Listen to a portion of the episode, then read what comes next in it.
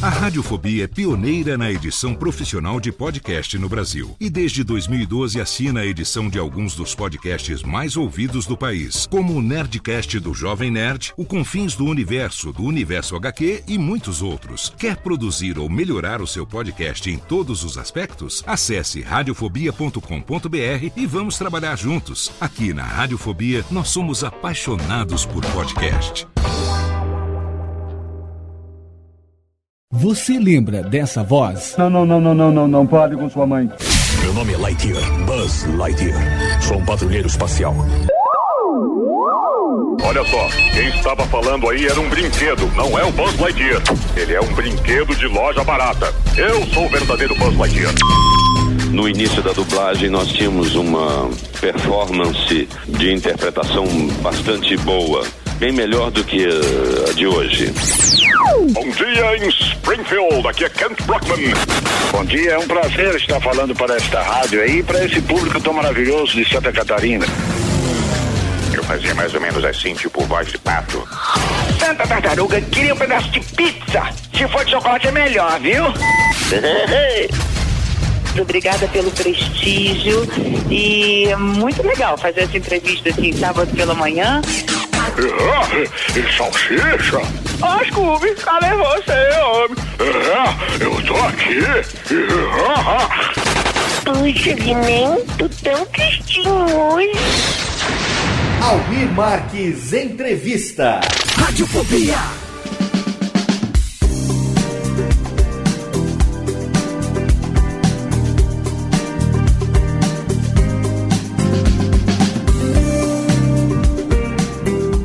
Saudações, ouvinte do Radiofobia, feliz ano novo! Cá estamos, começando muito bem o ano de 2014. Eu sou Léo Lopes e é com orgulho que trago para você mais um episódio do nosso acervo Almir Marques Entrevista. Você sabe, Almir Marques é um radialista, nosso amigo lá de Rio do Sul, em Santa Catarina. Ele que trabalha na 93 FM e que durante muito tempo entrevistou os dubladores nos seus programas matinais lá na 93 FM e agora traz pra gente aqui esse acervo raro de entrevistas numa série que nós batizamos de Almir Marques Entrevista. Para começar muito bem esse ano de 2014, um ano que promete além desse acervo trazer entrevistas exclusivas, inéditas e fresquinhas com muitas das vozes conhecidas da dublagem nacional, nós escolhemos para começar muito bem uma entrevista gravada em agosto de 2002 com ninguém menos do que Silvia Salusti, atriz e dubladora brasileira, iniciou sua carreira em 1992, quando ela deu essa entrevista para o Almir, portanto, ela tinha já 10 anos de carreira. Ela que estudou canto lírico na UFRJ, ela fez teatro e depois ela começou a estagiar no lendário estúdio Herbert Richards, que infelizmente já não existe mais, mas que foi o berço de grande parte dos ícones da dublagem brasileira. Para você que não conhece ela pelo nome, muito provavelmente você conhece algumas das atrizes e dos personagens cujas vozes pertencem a ninguém menos do que Sylvia Salusti. É ela que dubla atrizes como Kate Winslet, Liv Tyler, Gwyneth Paltrow, Jessica Alba, Megan Fox, Kirsten Dunst e também Amy Adams, além de muitas outras, né? Isso sem falar em redublagens como Piu Piu, a Gabriele do seriado Xena e também da inesquecível Blossom, que continua na memória de muita gente que curtia esse seriado lá na metade, também no finalzinho dos anos 90. Então, você vai aumentar agora o som e vai ouvir essa entrevista nesse primeiro programa da série O Coração da Voz de 2014. Mas antes, eu quero deixar aqui alguns recadinhos para você. Você já sabe, você que curte podcast, você que acompanha as atrações do Radiofobia, nós temos agora também o nosso podcast sobre produção de podcasts. Já está no segundo episódio, na verdade o terceiro, porque teve o episódio piloto, que foi o episódio número zero. Mas se você curte produção de podcast, se você está pensando em começar o seu, ou se você já faz e gostaria sempre de absorver um pouco mais de conhecimento a respeito, eu tenho o Alotênica, o nosso podcast sobre produção de podcasts. Lá no post tem o link tanto para o feed como para o site também para você poder baixar os episódios no seu agregador preferido. Tem também o canal lá na iTunes Store para você poder, caso você prefira, utilizar o iTunes. O nosso workshop de produção de podcasts, na sua edição online, continua auxiliando muita gente que está começando a fazer o seu podcast, que também tem dúvidas. A gente tem mais de 4 horas de vídeo sobre produção de podcasts, divididos em 21 vídeos gravados em alta definição e também com captação de áudio profissional. Esses vídeos, esse workshop de produção de podcasts na sua edição online está publicado no site bivet.com.br. É claro que também lá pelo Radiofobia você tem um link aonde você pode ir diretamente para lá. E você agora nesse período de festas até o dia 5 de janeiro, você pode assinar ou se inscrever no nosso workshop online ganhando 20 reais de desconto. Por apenas 99 reais você vai ter aí 4 horas de conteúdo sobre produção de podcasts que olha, eu posso garantir para você, foi feito com muito esmero e está sendo muito recomendado. Quero agradecer inclusive as pessoas que estão recomendando muito bem o workshop de produção de podcast. Mas para ganhar esses 20 reais de desconto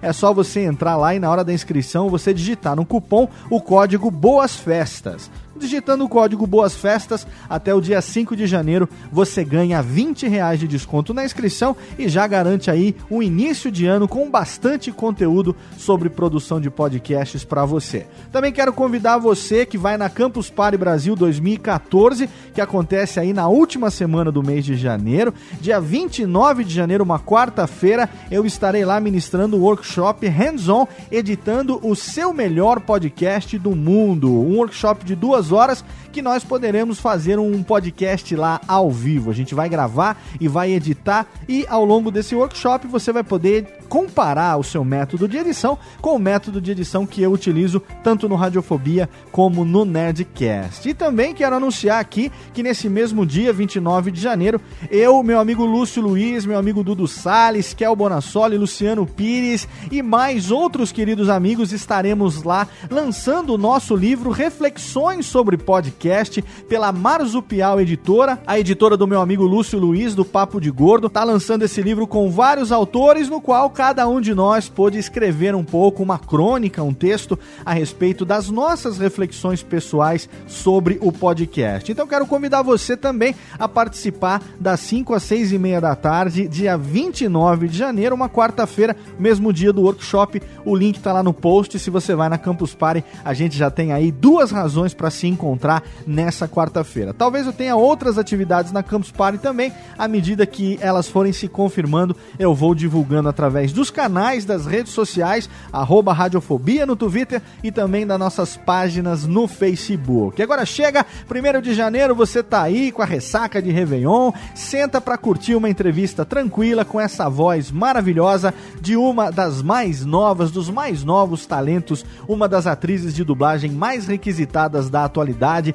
Curte aí a voz macia e talentosa de ninguém menos do que Silvia Salusti. Semana que vem a gente tá de volta com Radiofobia inédito para você, o primeiro Radiofobia de 2014, um dos crossovers mais pedidos de todos os tempos. Você que já curtiu o nosso crossover totalmente maluco no dia 25 de dezembro com o pessoal do Tosco Chanchada, se prepara porque na próxima quarta-feira, dia 8 de janeiro, pontualmente à meia-noite e um, vai ao ar o primeiro Radiofobia de 2014, trazendo aí três é, como diremos assim, matadores? É, você já sabe de quem estou falando, não é? Pois então, se prepara porque vem aí o primeiro Radiofobia de 2014. Agora aumenta o som e curte Silvia Salusti, mais uma entrevista exclusiva do nosso acervo Almir Marques Entrevista. Radiofobia. Radiofobia. Radiofobia. Radiofobia. Radiofobia.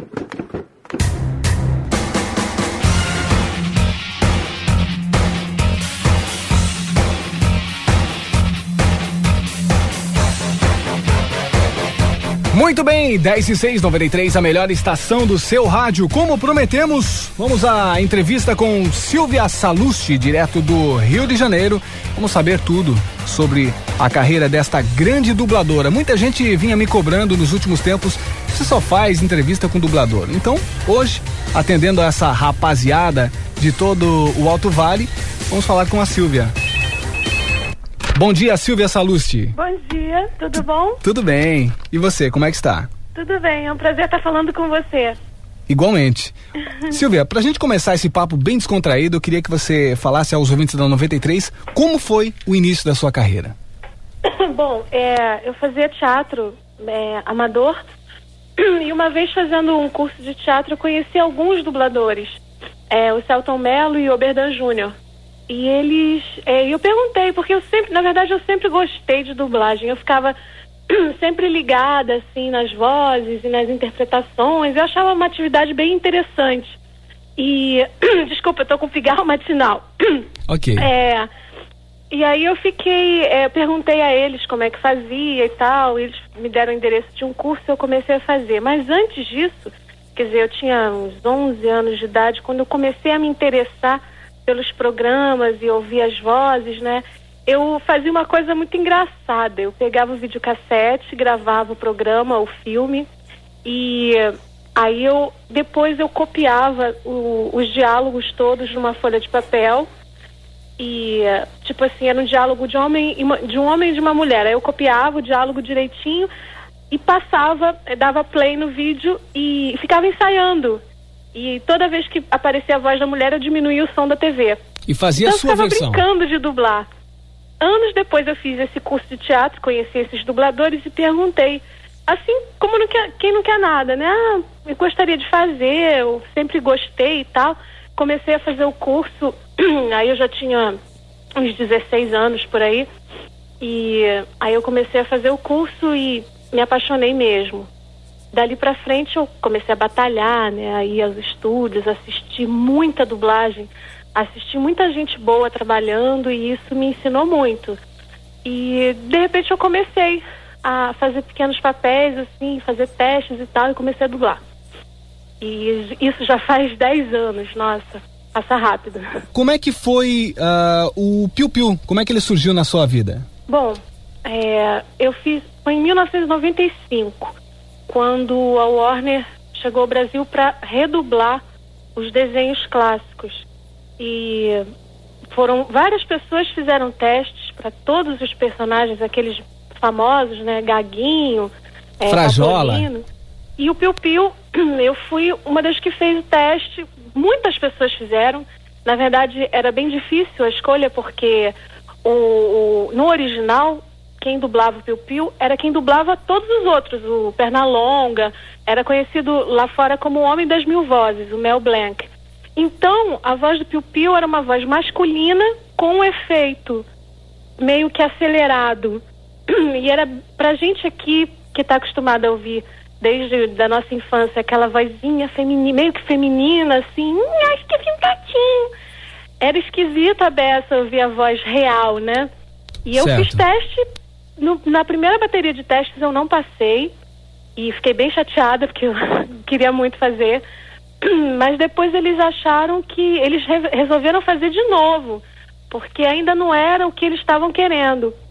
Aí eu fiz pela segunda vez, quando já não tinha mais jeito. Aí eles resolveram, eles me aprovaram. Assim, eu levei até um amuleto pro estúdio, levei uma estatuazinha do Piu Piu pro estúdio e tal. Que legal. E aí eu fiz o teste e eles me aprovaram. Eu tentei me aproximar ao máximo do original, mas sem ficar esquisito para quem está acostumado aqui no Brasil a ouvir aquela vozinha bem, né, característica de criança, meio feminina. E ficou muito bom, por sinal. Eu, eu Ah, gost- obrigada. Você pode fazer um pouquinho pra nós do Piu Piu? Posso? Acho que eu vi um gatinho. Eu fiz sim, eu vi um gatinho. Que legal, muito bom. Ô, Silvia, agora vamos falar aí. Eu sei que você já fez a Gabriela eh, no seriado Xena. Você, era É, mu- a Gabriele da Xena. você até desenvolveu uma amizade aí com a Sheila Dorfman, né? Ah, sim. Dubladora da Xena. Hoje em dia é muito amiga mesmo. E faziam muita bagunça no estúdio, pelo que eu sei. Sem dúvida. a Devia gente se divertiu muito, era uma série muito legal de se fazer, muito divertida, o clima era excelente e a Sheila é uma pessoa muito inteligente, muito bacana, então eu, eu posso dizer que eu aprendi muito com ela e aprendo muito com ela, tanto profissionalmente quanto, como coisas da vida mesmo, que ela é muito legal. Ela é muito legal. Você faz também a Liv Tyler na maioria dos filmes, inclusive no É, eu Armagedon. já fiz vários filmes dela. Agora, se você me perguntar quais são, quer dizer, eu fiz Armagedon, eu fiz um outro que ela, eu, eu não lembro, é That Thing You Do, é, com Tom Hanks. Eu fiz um outro que ela fez que o, acho que o Richard Dreyfuss é, participou também, mas eu não lembro o nome. Ela fazia uma personagem má. E vários outros, quer dizer, eu não vou lembrar. E eu tô doida pra dublar o Senhor dos Anéis, mas eu não sei se vai rolar. Com certeza. Se depender do- da, da torcida aí, principalmente dos membros do clube do, do Briggs, com certeza você vai ganhar de 10 a 0. Tá, tá todo mundo obrigada. torcendo para que você duble esse, esse Oi? filme. Tá todo mundo torcendo para que você pegue esse papel. Ah, obrigada, Tá obrigada bom. pela torcida. Legal. Você fez também a Blossom, né? Isso, a Bloss. Eu sei que você adora fazer a É o Blossom. meu grande xodó. Você gostaria de voltar a fazer? Claro! foi, muito, foi muito interessante porque eu comecei a dublar Blossom em 97. Fiz alguns episódios, eu, se eu não me engano, eu fiz até o segundo, metade do segundo ano ou início do terceiro, al- alguma coisa assim. E aí deu um problema lá no estúdio, enfim, eu acho que eles, tive, eles mandaram refazer e foi para um outro estúdio e eu tive que redublar tudo.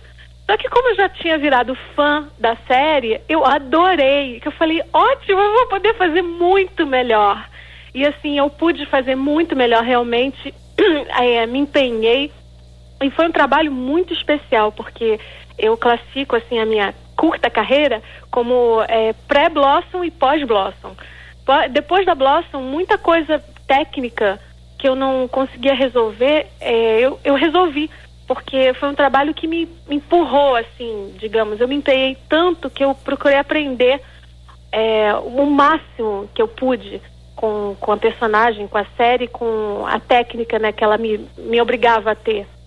E você é muito crítica? Muito, muito. É, eu tenho mania de perfeição, eu sou chata, eu sofro a cada fala que eu vejo minha que não ficou legal na TV. Eu sou muito crítica com a minha voz, muito mesmo. Mas eu acho que isso tem um lado bom. Tem um lado ruim que às vezes você não relaxa, assim, você não aproveita, assim, a, ah, assiste, ficou legal e tudo. Mas tem, tem, tem um lado ruim, né, que, que é esse de não poder relaxar, mas tem um lado bom que é você buscar cada vez, cada vez mais um trabalho melhor, com mais qualidade, né, com mais perfeição mesmo. Eu sou bem criteriosa. Legal. Tem uma pergunta aqui de uma de uma ouvinte que ligou. Ela quer saber se você. O que, que você tem a ver com a Blossom? Se você é parecida com a Blossom na, na sua adolescência, ou se você foi parecida. Ah, eu não. Eu acho que eu tinha alguma coisa dela, assim. Eu gostava, já gostava de música, não tocava trompete, mas já gostava de música, gostava de artes. É, se eu não me engano, ela, a Blossom toca piano. Ou toca, em alguns episódios ela tocou. E eu sempre quis aprender. Estou aprendendo agora, bem mais tarde. Né? E ela gosta de artes. Eu acho que isso ela tem a ver comigo, sim. E ela não é, ela era uma adolescente cabeça, né? Tipo, ela não, não ficava com os caras e tal. E eu também, quando eu era adolescente, eu não, não ia muito por, por aí, né? Eu era bem caseira, eu gostava de pintar, eu gostava de desenhar, gostava de poesia. E isso acho que eu tenho a ver com ela. Eu acho que você tem mil personalidades, porque você faz canto lírico, escu- É. escultura, é uma ótima pintora, faz uma pintura a óleo como ninguém, dança sapateado, dança espanhola. Você faz muita coisa, né? É. Onde que você arruma tempo pra tudo isso? Oi? Ah, que- bom, na verdade, assim, eu estudei ba- balé durante um bom tempo, fiz sapateado, fiz dança espanhola, e são coisas que eu tive que abandonar porque aquela coisa, né? Senão as notas, as notas começaram a, a baixar no colégio e aí resolveram me tirar dessas atividades. Mas eu nunca me desconectei da arte, porque eu sempre é, eu sempre desenhei desde bem pequena, depois aprendi a pintura a óleo e carregava também, dançava também junto, depois eu tive que parar de dançar, mas eu nunca abandonei a arte, eu acho que a arte também nunca vai me abandonar, porque a gente anda assim lado a lado. E o canto lírico agora, recente, né, eu estou aprendendo a cantar, eu estudo canto desde 98 e eu faço, hoje em dia eu faço faculdade de canto lírico. E tô doida para arrumar tempo para voltar a dançar, quer dizer, não- ainda não consegui arrumar tempo, mas assim, pelo menos pintar, esculpir, eu consigo. Além de dublar e de fazer a faculdade. É difícil, mas assim, eu consigo. Ok. Duas perguntas. Se você já foi reconhecida na rua e se a fama atrapalha? Bom, é, eu não fui reconhecida na rua, não, mas eu fui reconhecida no telefone. Foi ah, é? assim, Alguém ligou uma- pra você?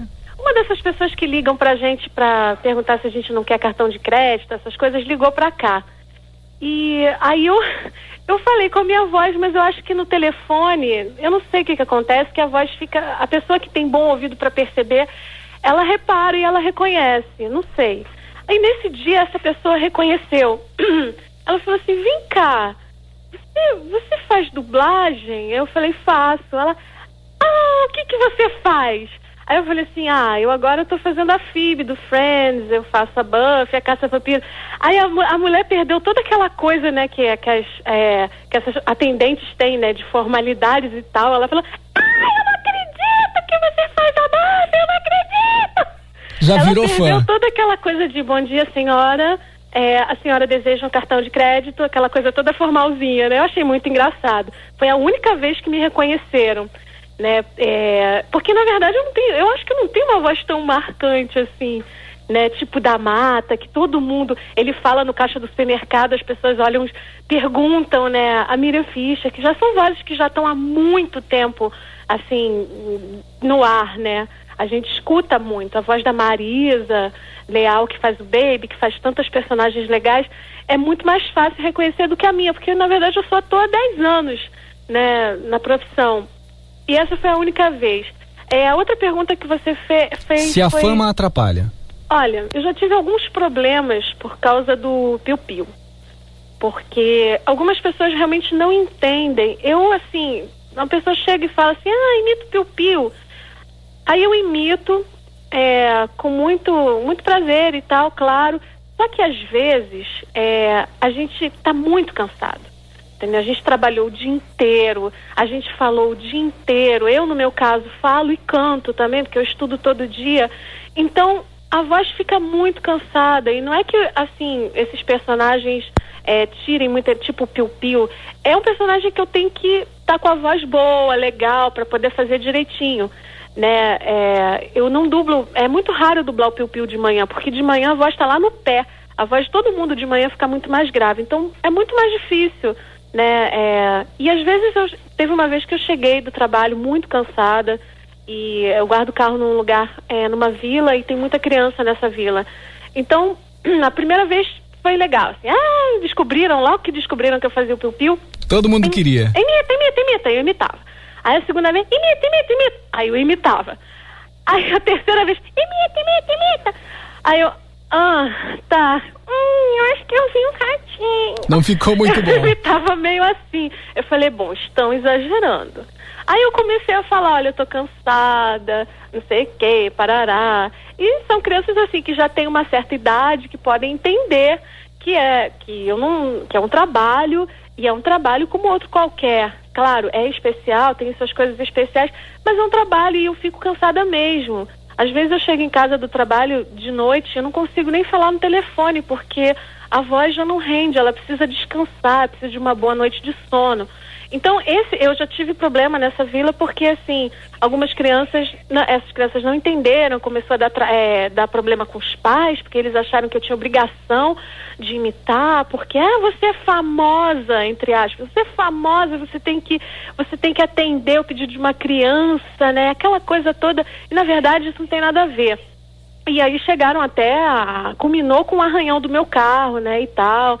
Enfim, é uma situação bastante desagradável porque realmente as pessoas não entendem. Imagino que esses atores que fazem TV passam na rua, porque às vezes eles querem ir a um shopping, eles querem fazer compras, não as pessoas acham que eles têm que tá, que eles têm que ser aquilo que eles são na TV 24 horas por dia. Entendeu? E tem esse outro lado da pessoa querer é, querer a sua privacidade, né? Querer fazer as suas coisas sem ter esse tipo de invasão, né? E eu que, assim, não apareço na TV é, fisicamente, assim, a minha cara não aparece na TV, eu passei por essa situação, imagina quem tá na TV todo dia. Né? Exato. Quer dizer, é, Então, nesse depois- caso, a fama atrapalha. Oi? Nesse caso, até a fama atrapalhou, né? É, a fama, ela tem coisas excelentes, mas tem esses, essas coisas desagradáveis sim. Acho que todo mundo passa por isso. Legal. Uh, Silvia Salusti, já estamos quase no finalzinho. Uh, vamos falar um pouquinho da Buffy. Como é que foi a Buffy na sua vida? A Buffy eu dublo desde 90 e... Eu nem lembro. Eu sei que eu tô no quinto ano da Buffy, ou no sexto. É porque faz tanto tempo. Tem coisas que a gente realmente não lembra.